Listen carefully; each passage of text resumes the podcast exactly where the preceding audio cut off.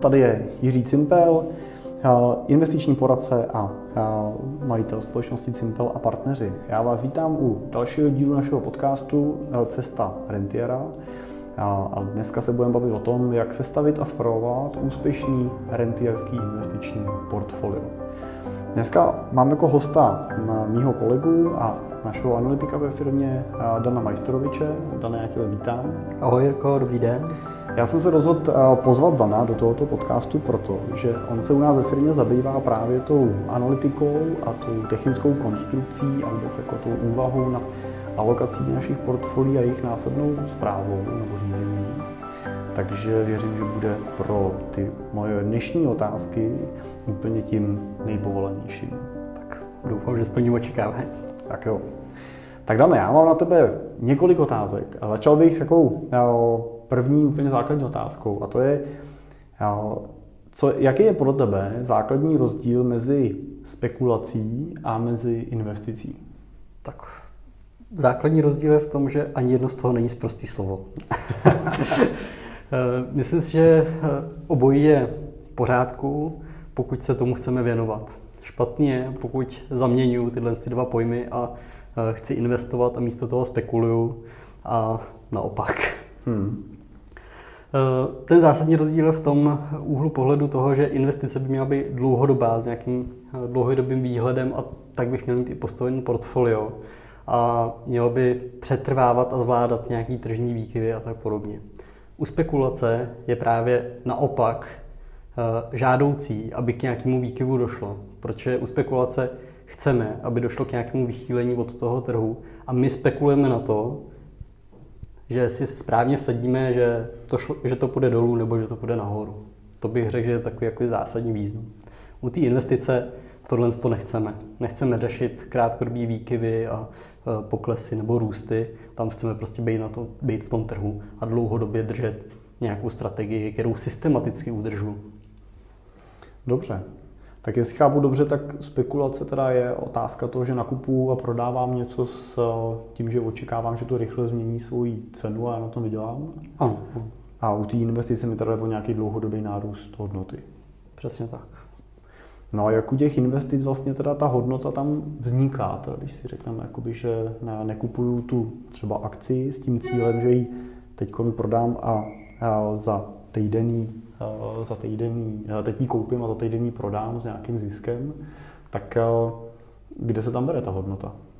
Tak to je otázka toho, co vlastně do té investice dávám. Ale měl bych kupovat ty aktiva, které jsou schopny v dlouhém, doby, v dlouhém časovém horizontu tu hodnotu vytvářet. Jo? Většinou se budeme bavit o akcích konkrétních nějakých třeba firm, anebo do nástrojů, o investici do nástrojů, který kupují tyhle ty akcie. Proč je akcie? Akcí kupujete podíl na majetku té společnosti a většinou, když máte nějakou firmu, tak firma, snaha té firmy je vytvářet ať už nějaký zisk nebo nějakou hodnotu a pravděpodobně ho budu chtít navyšovat, rozvíjet tu firmu, rozšiřovat služby, produkty, sortimenty a měl by tam být automatická snaha toho růstu.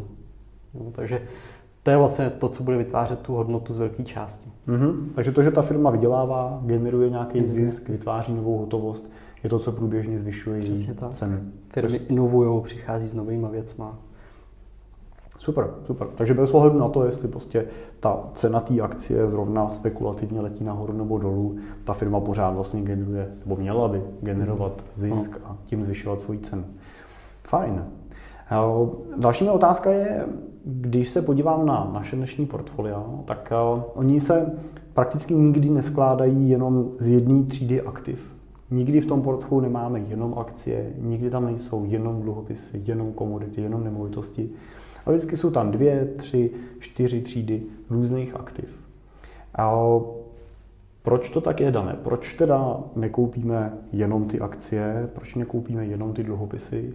Proč to takhle namícháváme dohromady. A nejenom my, ale vůbec jako ten portfolio management a ty portfolio manažery ve světě, proč používají různé aktiva, různé třídy? Eh, je to, dalo by se říct, standardní postup toho, když chcete eh, si snižovat eh, tu pravděpodobnost toho, že něco poklesne a vůbec snížit výši toho poklesu, který, která tam může nastat.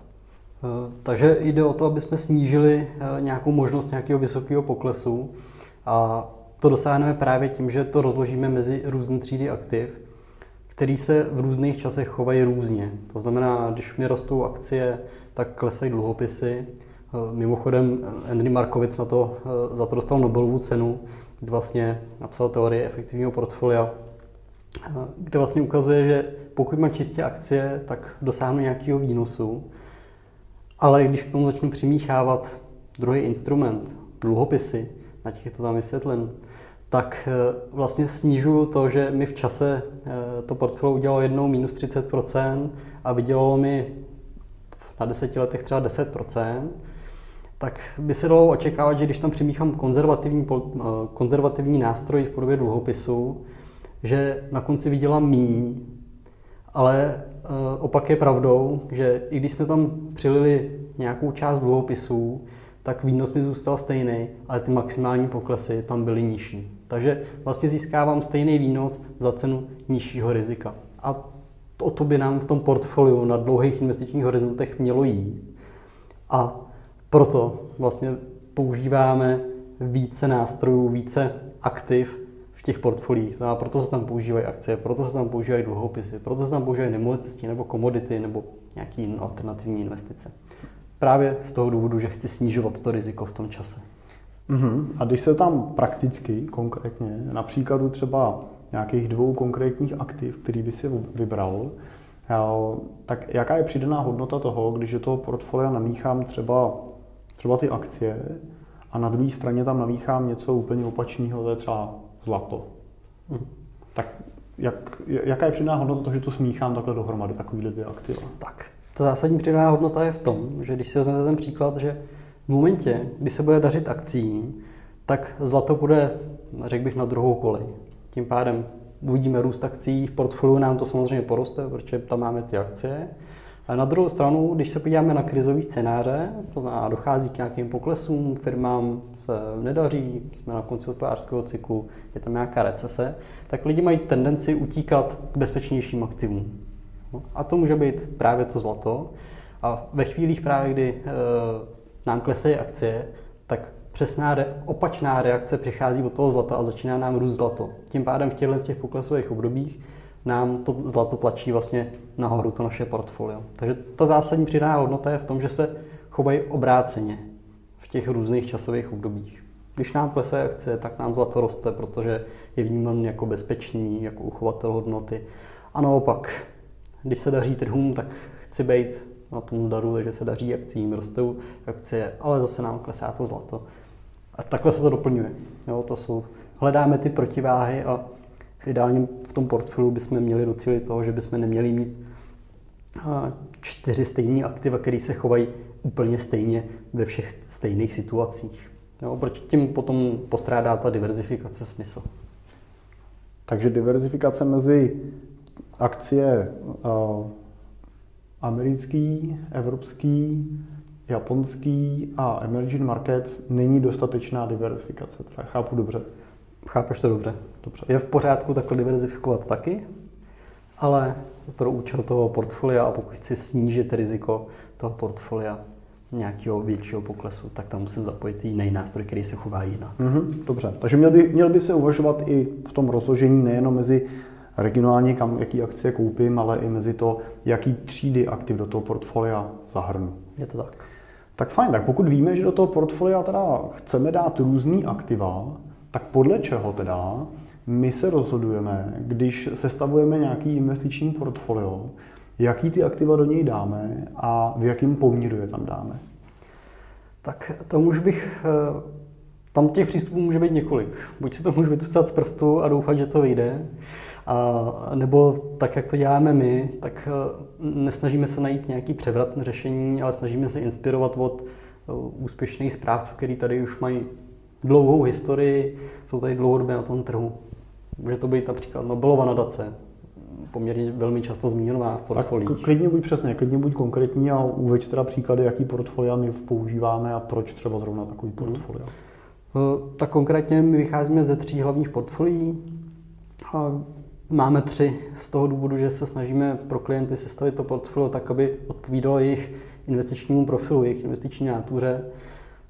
Máme, řekněme, vyvážený portfolio, který vychází z rakouské školy, z permanentního portfolia, to znamená, eh, podobný smýšlení má třeba i Ray Dalio ve svém uh, all-weather strategii, kde právě spolíhá na to, že má 25% v komoditách ve zlatě, 25% v dluhopisech, 25% v akcích a 25% v nemovitostech. No, Ray Dalio nepoužívá úplně uh, tohle portfolio Ray Dalio, tam má velkou složku dluhopisů a to byla jedna věcí, která se nám tam právě v dnešní době úplně nelíbila. Tak to jsme přešli na tu variantu toho permanentního portfolia. Přesně tak. Takže, takže dobře opravuješ, je to složení toho permanentního portfolia, nicméně Ray Dalio má podobnou myšlenku z toho dávat k sobě třídy aktiv, které se chovají různě no znamená protichůdně, mají opačnou korelaci. Vlastně filozofie toho portfolia je, aby dokázalo přežít jakoukoliv situaci na tom trhu, která nastane, pokud možnost co nejmenší ztrátou kytičky. Ano, ano, je to tak.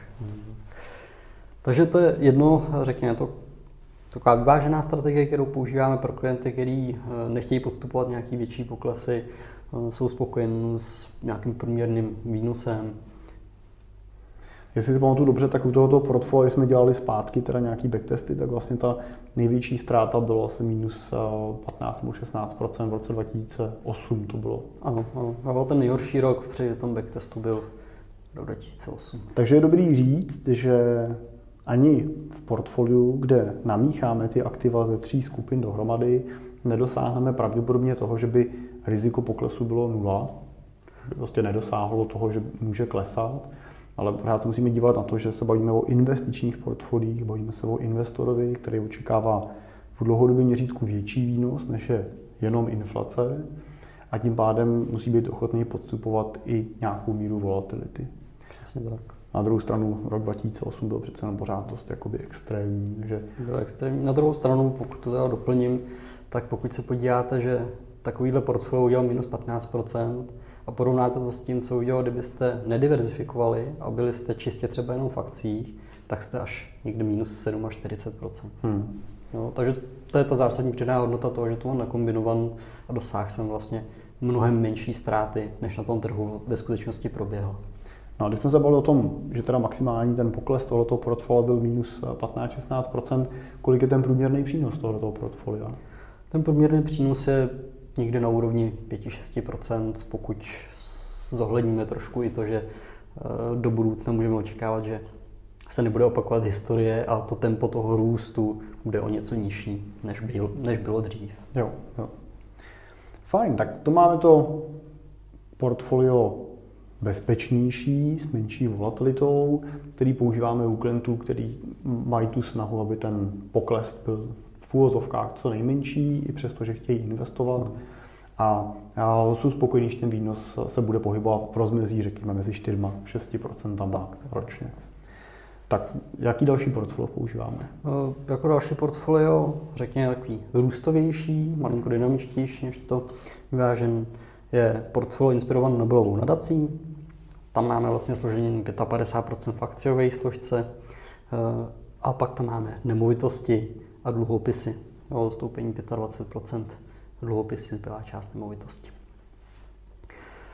Eh, je to portfolio, který je o něco dynamičtější. Pokud to porovnám s tím největším poklesem v roce 2008, tak tady v tom portfoliu byl taky v roce 2008. Pokud se podívám eh, na historii posledních 30 let, je potřeba si říct, že hodnotíme posledních 30 let, tak eh, tam byl ten propad na úrovni 30 No, takže tam už jsme přece jenom zaznamenali, že je tam ještě o eh, kus těch akcí víc a dvakrát tolik, proce, dvakrát tolik hmm. akcí tam víc. Takže to je to, o čem jsem mluvil, že uh, tam podstupujeme větší riziko a větší výkyvost. Nicméně taky očekáváme o něco vyšší výnos, díky tomu, že tam mám uh, ty akcie, to jsou takový ty tvůrci té hodnoty hlavní, ty, ty, co tam toho nejvíc odpracují, ale taky jsou pak nejvíc unaven, když na to přijde. Eh, a tam můžeme očekávat výnos, řekněme, od těch 6% do 10%, někde na těchto úrovni. Eh, já nerad eh, říkám konkrétně, nerad slibuju výnosy, protože podstatně je být na tom trhu. A to, jestli už zrealizuju 6 nebo 10%, to už není ta podstata té věci. Tak 10% asi byly spíš takový ty opravdu jako extrémnější okamžiky, kdy ty trhy strmě rostly, jako třeba v tom roce letošním, že jo, kdy srovnávali tu korekci. Tam jsme mohli vidět. Já bych řekl, že v praxi tohoto portfolia asi používáme pro tu skupinu těch klientů, kteří jsou, je vlastně většina našich klientů používá tuhle tu jakoby variantu růstovou a ten výnos cílíme na tu hranici těch řekněme 5 až 7% v tomto mezí, kdy se ten investor pohybuje, tak je eh, spokojený, když to samozřejmě přesáhne, tak se nikdo nezlobil. Na druhou stranu je to zase pro investora, který je ochotný očekávat tu volatilitu na nějaký zvýšenější úrovni než v té variantě vyloženě jako vyvážený mixovaný. Ještě dané, tohle portfolio vlastně, ty si použil ten název vlastně, že to je portfolio vycházející ze strategii, kterou používá Nobelova nadace. Proč hmm. zrovna takovou strategii? Proč e, zrovna jsme, nebo proč jsme vlastně se přiklonil třeba k té variantě toho využít jejich portfolio? E, stojí tam zatím úžasný příběh, vývoj toho portfolia, protože od začátku nebylo nastaven tak dobře, jako je dneska. Prošli si nějakým obdobím, kdy to museli změnit to nastavení, který vlastně dodrží až do dneška. Takže uh, Nobel uh, zanechal instrukce toho, jak chce, aby to portfolio bylo nastaven, nechal je ve formě toho, že má investovat pouze do bezpečných instrumentů s pevnou úrokovou sazbou, že více jsme se zaměřili na dluhopisy a tyhle ty věci. A to se ukázalo, že v tom čase nebylo schopný vygenerovat tu hodnotu. Narazilo to právě na nějaký krizový období a bylo nutné to nějakým způsobem zásadně změnit. Bylo tam více faktorů. I, řekněme, vláda umožnila investovat e, dynamičtěji těmhle těm fondům a tak podobně. A to otevřelo dveře tomu, že oni mohli do toho portfolia zahrnout právě akcie. No, akcie firm a proto tam je 55% akciová složka. A to vlastně pomohlo eh, tomu portfoliu vrátit se eh, z toho velkého poklesu, který jim způsobily problémy, eh, na současnou hodnotu, která je vlastně dneska už možná čtyřnásobná, pětinásobná, teď si nespomínám přesné číslo, ale jednak se vrátila z toho poklesu a dneska už je mnohem víc. I přesto, že tam nějakým způsobem vyplácí pravidelně odměny za ty Nobelovy ceny, což nejsou úplně malé částky.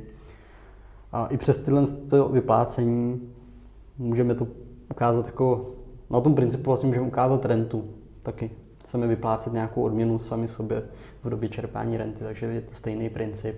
Takže vyzkoušeli jsme si, nebo viděli jsme, jak na dlouholeté historii funguje tohle portfolio a e, aplikujeme ho pro ty naše rentiéry, protože jim taky vyplácí nějakým způsobem odměnu to, to je vlastně typicky takový rentierský portfolio, že? protože vlastně dobylovka 4% nebo necelý 4% toho svého majetku ročně čerpá na chod dace a na, na výplatu těch odměn, na výplatu, výplatu Nobelových cen. A přesto skutečně ta její hodnota dneska je téměř čtyřnásobná v reálném vyjádření, než kterou tam před více než 100 lety vlastně Alfred Nobel vlastně vložil, odkázal. Bezvadný takové. No a to třetí portfolio teda, jak vypadá to třetí portfolio? To třetí portfolio asi trošku napovídá, že tam bude ještě víc těch akcí a bude ještě dynamičtější, takže to, to je řekněme opravdu dynamický portfolio, je to určitě spíš pro klienty, kteří mají před sebou ještě dlouhý investiční horizont, eh, většinou se i pravidelně odkládají ještě k tomu. A tam už máme 75% akcí a zbylou část, pozor, není to zase jenom čistě akciový, ale zbylá část tam jsou ještě doplněny nemovitosti aby jsme přeci jenom to riziko nadiverzifikovali a to portfolio bylo rozložené i tak. Takže pro toho dynamického investora, který má dlouhý horizont, většinou má nějakou pravidelnou měsíční investici, tak eh, je tohle třeba vhodná cesta? Myslím si, že jo. Pokud má před sebou ještě dlouhou cestu a chce akumulovat ten majetek, tak nevidím důvod, proč by to neměl použít. Je potřeba eh, si uvědomit a mít v sobě srovnanou to, že Eh, můžou přijít právě s touhle s tou dynamikou poměrně vysoký poklesy a musím s tím počítat. To znamená, měly by to být ty peníze, které jsem schopný dát stranou a nemyslet moc na ně. Ne, nechat je prostě pracovat a oni se potom odmění časem, ale nenechat se unést těma emocema. Dobře. No a teď, Dane, když my to portfolio teda takhle jsme si sestavili a řekli jsme si, že chceme používat ty tři strategie, že se nám líbí ta filozofie logika, tak eh, pravděpodobně nekupujeme stejný aktiva, jako kupuje ta Nobelovka, nebo do kterých třeba investuje Dalio nebo podobně, hmm. ale musíme kupovat trošku jiný aktiva, než tyhle ty přímý správci, tyhle ty přímý fondy. Tak eh, je to tak, že, že vezmeme tu strategickou lokaci, vidíme, že oni mají v těch akcích 55%, tak my zvolíme taky do akcí, akorát to alternujeme nějakou, nějakým typem aktiva, který si můžeme dovolit koupit jako normální investoři, ne jako správce s miliardama korun nebo miliardama dolarů. To znamená, jestli může říct, jaký nástroje používáme, do, do čeho, jak ty akcie, třeba no, jak ty dluhopisy nebo ty nemovitosti konkrétně nakupujeme. A jak pak vlastně si třeba testoval, jestli se to portfolio bude chovat vlastně stejně jako to portfolio Nobelovky, protože nemůžeme asi vzít a říct, Nobelovka se za poslední 20 let chovala takhle, tak se to portfolio bude chovat stejně, protože ty aktiva konkrétní kupujeme přece jenom trošku odlišný. Takže jaký aktiva konkrétně kupujeme, jak ty akcie, dluhopisy nakupujeme a jak testujeme v tom čase, že se to bude chovat tak, jak očekáváme. To je určitě dobrá otázka, protože ty inspirace můžeme najít spousty, nejenom Nobelu nadaci, Norský ropný fond, když mi napadne, Ray Dalio, Allweather. Je spousta zajímavých investorů, který bychom si chtěli kopírovat a nějakým způsobem s tím pracovat. A jak si říkal, není možné skopírovat do posledního puntíku. Proto hledáme vhodné alternativy a vždycky jste limitovaný tím, co můžete nakoupit. Vy jako běžný investor, ne jako instituce. Znamená, pokud kopíruju novou nadaci, tak nikdy nekoupím eh, nemovitosti tak, jak je kupují oni, protože oni kupují fyzické nemovitosti ve švédských korunách u nich doma. Takže to já těžko, těžko zduplikuju. Ale musím najít nějakou vhodnou alternativu, která se bude chovat alespoň podobně, nebo bude nahrazovat tu kategorii třeba té fyzické nemovitosti. Takže buď to u větších portfolií s většina klientama můžeme nakoupit fyzickou nemovitost, pokud se budu držet fyzické nemovitosti, ale budu se držet regionu, kterýmu rozumím, a to bude Česká republika a pravděpodobně i nějaké lokalitě. Typický prostě pro výběr nemovitosti, to, co jsem schopný zpravovat.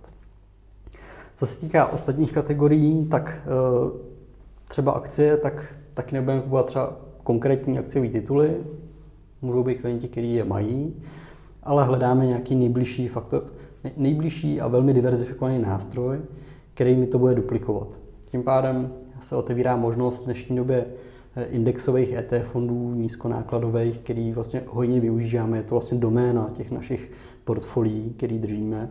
A mícháme to z jednotlivých ETF, eh, burzovně obchodovaných fondů, to je zkrátka ETF, eh, který vlastně můžete vytipovat na jednotlivý dílčí třídy aktiv, který potřebujete obsadit. A pokud eh, potřebuji obsadit třídu akcí, tak si vyberu ETF, který tu, ty dané akcie kupuje a pokud budu vybírat dobře, tak vyberu ETF, který bude investovat třeba do 1600 firem, což já bych sám nikdy nenakoupil. Jo, ne z prostředky milionem dvouma nejsem schopný obsáhnout takový velký trh. Ale prostřednictvím toho ETF to dokážu. Mám velkou diverzifikaci a snižuju tím eh, riziko úplné ztráty peněz toho, kdybych sadil eh, jenom na jednu kartu. Koupil bych si jednu firmu, u který se může stát, že prostě zkrachuje. Takových má 16 a když jedno zmizí, tak mi to netrápí. Tak já doplním k tomu, že vlastně ten ETF fond je, není nic jiného než vlastně schránka na ty akcie, že vlastně když koupím to ETF, který si psal vlastně, který kupuje ty globální společnosti, má jich toho portfoliu víc než 1600, tak ono vlastně neudělá nic jiného, než to, že vlastně nakoupí za balík peněz hromadu akcí, ty vlastně zaarchivuje, uloží ve prospěch toho ETF fondu a prodá potom akcie toho ETF jako společnosti v úvozovkách. Je to regulovaný fond, je samozřejmě dohlížený, takže je to bezpečná investice, ale vlastně já skrz jednu akci toho ETF potom teda vlastním třeba těch 16 akcí těch daných největších firm na světě. Můžeš, Dane, říct třeba, jak je to, když chápu těch akcí, chápu to dluhopisů a podobných aktiv, a jak je to třeba u toho zlata? Když si koupím ETF na zlato, ETF fond na zlato, tak eh, kupuju nějaký derivát, nebo kupuju teda to zlato fyzicky, jak to je a co v portfoliu používáme my? To je dobrá otázka, protože i ty ETF fondy můžou být dvou typů. Jeden typ, který eh, má takzvanou fyzickou replikaci, to znamená kupuje ty konkrétní tituly, který uvádí, že kupuje a nekupuje přes žádné deriváty, přes žádný jiný cenný papíry, ale kupuje přímo to aktivum skrze ten fond. Je skutečně vlastní skutečně třeba ty akcie. vlastní ty akcie. A stejně tak je to s tím zlatem. Můžu koupit ETF, který uh, kupuje fyzicky to zlato, to znamená drží ho v nějakých skladech, bezcelních zónách a tak podobně. A uh, má tu fyzickou replikaci, to znamená, koupím ten fond, držím tu jeho akci toho fondu a prostřednictvím té akcie držím vlastně to zlato, který oni fyzicky mají v tom skladě. Neznamená to, že já si do toho skladu zajdu a šáhnu si na to zlato a řeknu si, tenhle ten kousíček je můj, tak to není. Ale eh, fyzicky to zlato existuje, eh, je nějakým způsobem ocejchovan, má, má vyražený punc a eh, sériový čísla a tak podobně. Ta druhá stránka je syntetická replikace, to jsou ETF, které právě kupují nějaký deriváty, deriváty, obce, forwardy, forwardové obchody a tam už teda nevlastním fyzicky zlato, ale držím nějaký cený papír, který mi kopíruje koš eh, cenu toho zlata. To znamená, ta obce mi vlastně říká, budu se chovat podle toho, jak se chová to zlato, ale fyzicky ho nevlastním. Takže to je asi ten zásadní rozdíl. Pro nás, pro naše portfolio je důležité, aby tam byla ta fyzická replikace, protože je pro mě podstatné, že chci kupovat klientům do portfolia to, co skutečně prostě tam je a to, co tam skutečně má být a to mi zajistí jedině to, že tam vím, že to je ta fyzická replikace. No a když se vrátím ještě k té eh, původní otázce, nebo doplním ještě tu otázku vlastně, eh, jak teda pak testujeme to portfolio? Kupujeme to skrz té fondy mm-hmm. a jak teda vlastně testujeme, jestli se to chová stejně třeba jako ta nabilovka, nebo jaký ten výnos tam od toho máme čekat, nebo jaký maximální pokles může nastat, jak tohle zjišťujeme? Tak eh, a to je dobrá otázka, protože tam se dělají takzvané backtesty toho portfolia. Na historických už známých datech si vyzkouším to, jak se mi chovalo to dané složení. Eh, můžu to udělat tak, že si najdu nějaké indexy a eh, zkusím si to namíchat z nějakých indexů, který pravděpodobně ale nenakoupím, ale uděláme to nějaký obrázek toho, jak se to chovalo. Ale mě přece zajímá to, jak se to chová eh, těch instrumentech, který nakoupím, který jsem schopný koupit. To znamená, eh, zajímá mě to, jak se to bude chovat v tom daném konkrétním ETF podle toho daného indexu, který kopíruje. To znamená, pokud jsem schopný najít data, tak si vybírám data eh, buď to těch konkrétních nástrojů a podívám se na jejich historické složení, obsadím si ho do toho backtestu a stáhnu si ty datové řady a testuju to na nich. Hmm. Hodně často jsem se setkával s přístupem toho, že se opravdu vezmou jenom ty indexy, eh, které jsou všeobecné, což určitou vypovídací hodnotu má. Může mi to říct, jak se chovaly akcie za posledních x, eh, za několik třeba století, ale už mi to neřekne to, jak se bude chovat to moje portfolio, nebo neuděláme, neukáže mi ten obrázek historický o tom konkrétním mým portfoliu, protože já nekoupím ten index, který má tu stoletou historii. Hmm. Takže měl bych to testovat na datech, který jsem eh, schopný nakoupit, to znamená to, co budu kupovat, k tomu hledat adekvátní data, tak abych měl eh, jasnou představu o tom, jak se to v té historii chovalo a mohl jsem na základě nějaké statistiky určit toho, jaká tam byla maximální výchylka, jak dlouho trvalo a tak podobně. Pro českého investora je vlastně určitým faktorem, který je potřeba zvažovat i měnový riziko. To znamená to, že investuju v české koruně, pravděpodobně budu vybírat ty peníze v české koruně, ale ty aktiva většinou, pokud jsou to ETF fondy, nakupuju v eurech nebo v dolarech, případně švýcarský franky, japonský jeny a podobně. A zvažujeme v těch backtestech i ty měnové rizika, to znamená, když se bavíme o tom, kolik to portfolio dělalo za posledních 30 let, započítáváme do toho i ten nárůst nebo pokles té měny jako takový? Ano, započítáváme. Vnímám to jako důležitý, protože ten klient prostě podstupuje měnový riziko. To je jednoduchá odpověď. A e, je potřeba vždycky nějakým způsobem ty výsledky si přepočítat do té koruny. To znamená, přepočítávám ty jednotlivé e, instrumenty v těch backtestech e, daným kurzem, průměrným, v daném období, který hodnotím. Dobře. Zároveň teda asi řeknu i za nás to, že v těch výpočtech zohledňujeme i náklady toho klienta na tu naší práci a tu naší péči, takže vlastně v veškerých těch číslech je zahrnutý i tento fíčko za toho honorovaného poradce, takže pokud si to portfolio budete zpravovat sami, tak samozřejmě ten výnos se dá očekávat, že bude o nějaký kousek vyšší, vlastně, který by standardně vlastně šel k nám jako honorář. Tak, takže víme, jak to testujeme, že je potřeba si nějaký backtest udělat. Jenom pro sebe si řeknu, ten backtest je vlastně zjednodušeně řečeno Excel, dlouhotánská tabulka, do které zanášíme řadu čísel, průměrujeme hodnoty, započítáváme měny a podobně. Tak. No, abychom to dokázali posluchači představit konkrétně. Může se udělat uh, kdokoliv, kdo trošku víc umí s Excelem. No. Nemusí je trošku víc, kdo má prostě chuť se malinko pohrabat v těch datech a není mu cizí Excel, tak to zvládne udělat. Takže to jsou backtesty. No a dané, eh, když to portfolio sestavím, nakoupím, vyberu si tu hodnou strategii, vyhodnotím, že ta případná kolísavost toho portfolia odpovídá tomu, co jsem ochotný, schopný akceptovat emočně, tak eh, stačí to, nebo je potřeba to portfolio nějakým způsobem hlídat v čase, rebalancovat ho? Jak to vidíš ty? Tak to je přesně to slovo, jak si řekl, rebalancovat ho. Já jsem možná vrátím na začátek, kde jsem říkal, že investování je o systematickém udržování té investiční strategie. To znamená, vycházím z nějakého finančního plánu, který mi říká, že mám nějakou strategii, podle toho nakoupím eh, to portfolio, proč odpovídá té strategii a tu strategii bych měl systematicky a dlouhodobě udržovat. A k tomu nám pomůže právě ten rebalancing. To znamená, eh, co se vlastně může stát a co ten rebalancing znamená, tak když si představíme zjednodušeně, že mám portfolio 50% akcí, 50% dluhopisů a v čase se mi to vyvíjí. To znamená, za půl roku se může stát, že akcie nám vyrostou, protože zrovna byly snižování úrokových sazeb a Trump se dobře vyspal a řekl, že bude dobrý jednání s Čínou, tak nám vyrostou najednou akcie a ten poměr se nám najednou změní. Budu tam mít jenom 70% akcí a 30% dluhopisů ale to už jsme v úplně jiném nastavení, v jiné strategii, která, kdybychom to nechali být, tak se bude chovat jinak, než očekávám a chtěl jsem, aby se choval. To znamená, já bych to měl zrebalancovat a kus těch akcí odprodat, dokoupit ty dluhopisy a srovnat si ty váhy, tak abych měl zase 50 na 50 strategii, od který vím, co mám očekávat a chci ji držet dlouhodobě.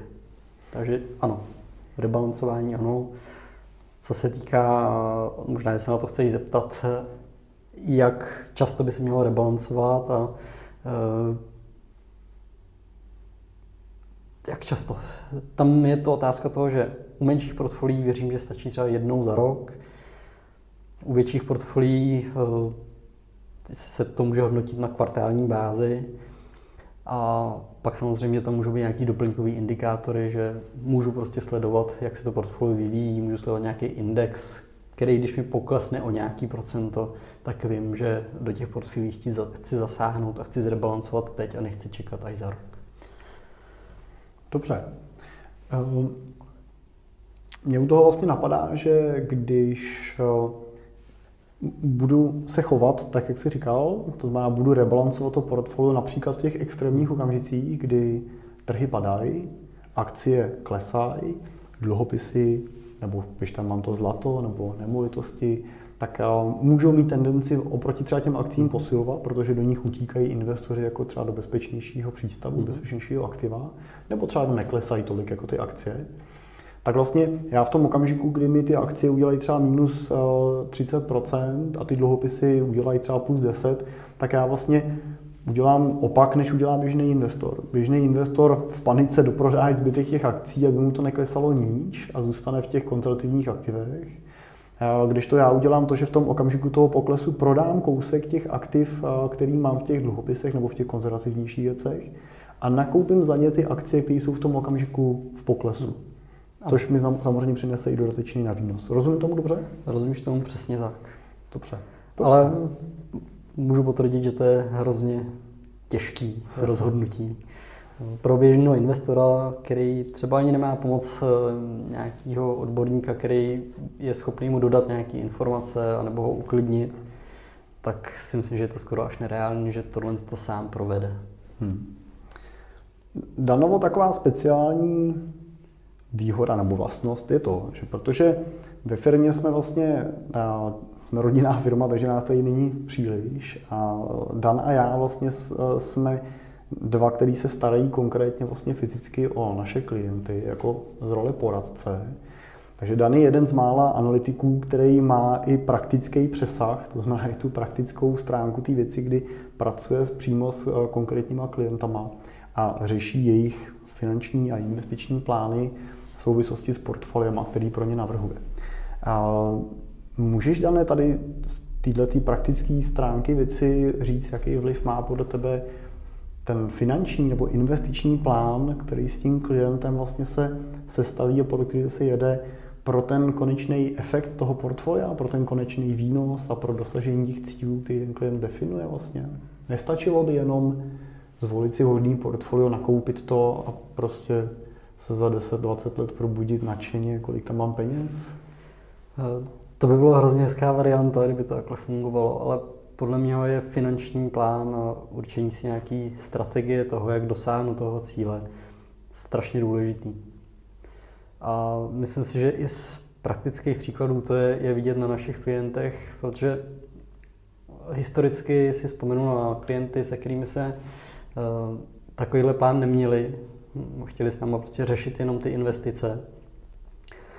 A v porovnání s tím, když eh, s tím klientem ten plán máme a systematicky ho řešíme a bavíme se o něm, tak uh, ten úspěch je úplně někde jinde, je to úplně jiný vztah, protože tam, kde to bylo jenom o té investici, tak v momentě, kdy nastal jeden, dva roky, který nebyly úplně valný na, vín, na výnos, bavíme se o výnosu, tak pro toho klienta znamenali, to se mi nelíbí, to nechci, prodám to a jdu zkusit něco jiného a hledám další nějakou jako příležitost k nákupu. To bych skoro nazval až jako spekulaci.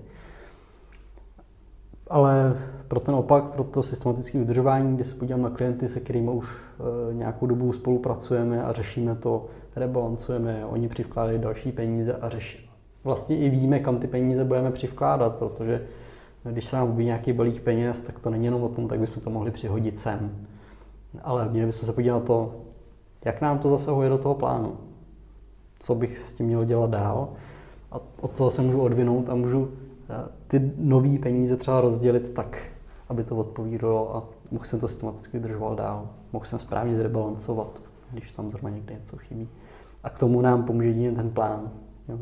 Pokud budeme mít jenom to, že máme nějaký portfolio bez žádného účelu, tam se asi velmi snadno ztratím v momentě, kdy přijde nějaká změna, ať už v životě, tak na tom trhu. Tak těžko budu budu zase na tom začátku, budu hledat, co s tím mám dělat. Když to, když ten plán budu mít, tak budu vědět, co mám dělat. Hmm. Super. Mně k tomu napadá, že ten finanční plán vlastně obsahuje nejenom tu složku toho portfolia, ale vlastně on obsahuje kompletní návrh toho cashflow managementu vlastně toho daného klienta. To znamená, že vlastně v něm tomu klientovi ukazujeme nejenom to, jak vlastně by mělo vypadat to portfolio, ale i to, jaký by měl držet likvidní rezervy, jak si připravovat peníze na průběžný cíle, který bude v čase řešit, jako to, že občas vyměním auto, nebo prostě potřebuji udělat něco na baráku, mám nějaký fond oprav na dům a tak dále, tak dále tak aby vlastně ten člověk reálně věděl, že jsou to peníze, které mají svůj účel až za reálně třeba těch 5, 10, 15 let, anebo v okamžiku, kdy čerpá rentu, takže ho vlastně zajímá primárně to, že může vybrat tu rentu a nemusí ho trápit ta aktuální tržní hodnota, protože ty peníze nepotřebuje v letošním roce ani v dalších pěti letech vyměnit za cash, nepotřebuje ty aktiva prodat a dostat z toho ty peníze ven. A proto ten finanční plán je zásadní, protože vlastně skutečně rozděluje ty aktiva do různých hromádek. A krom toho samozřejmě on nám pomáhá řídit ty emoce, ty, nebo pomáhat koordinovat tomu člověku ty jeho investiční emoce tak, aby právě v těch okamžicích, kdy ty trhy padají, tak věděl, že nemusí prodávat nic, co je v poklesu, nemusí realizovat žádnou ztrátu, může ty aktiva držet dál a přesto si dál udrží svůj životní úroveň, to znamená, bude, může fungovat žít z jiných prostředků který jsme vymezili právě na tyhle ty období vlastně bokem. To se týká třeba konkrétně rentiérů. Určitě, určitě to tak je. Ten člověk prostě ví, co má od toho očekávat a je připravený i na ty situace, které třeba nemusí být úplně pozitivní.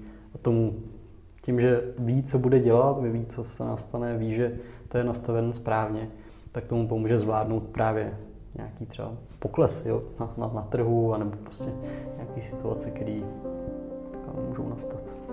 Dobře.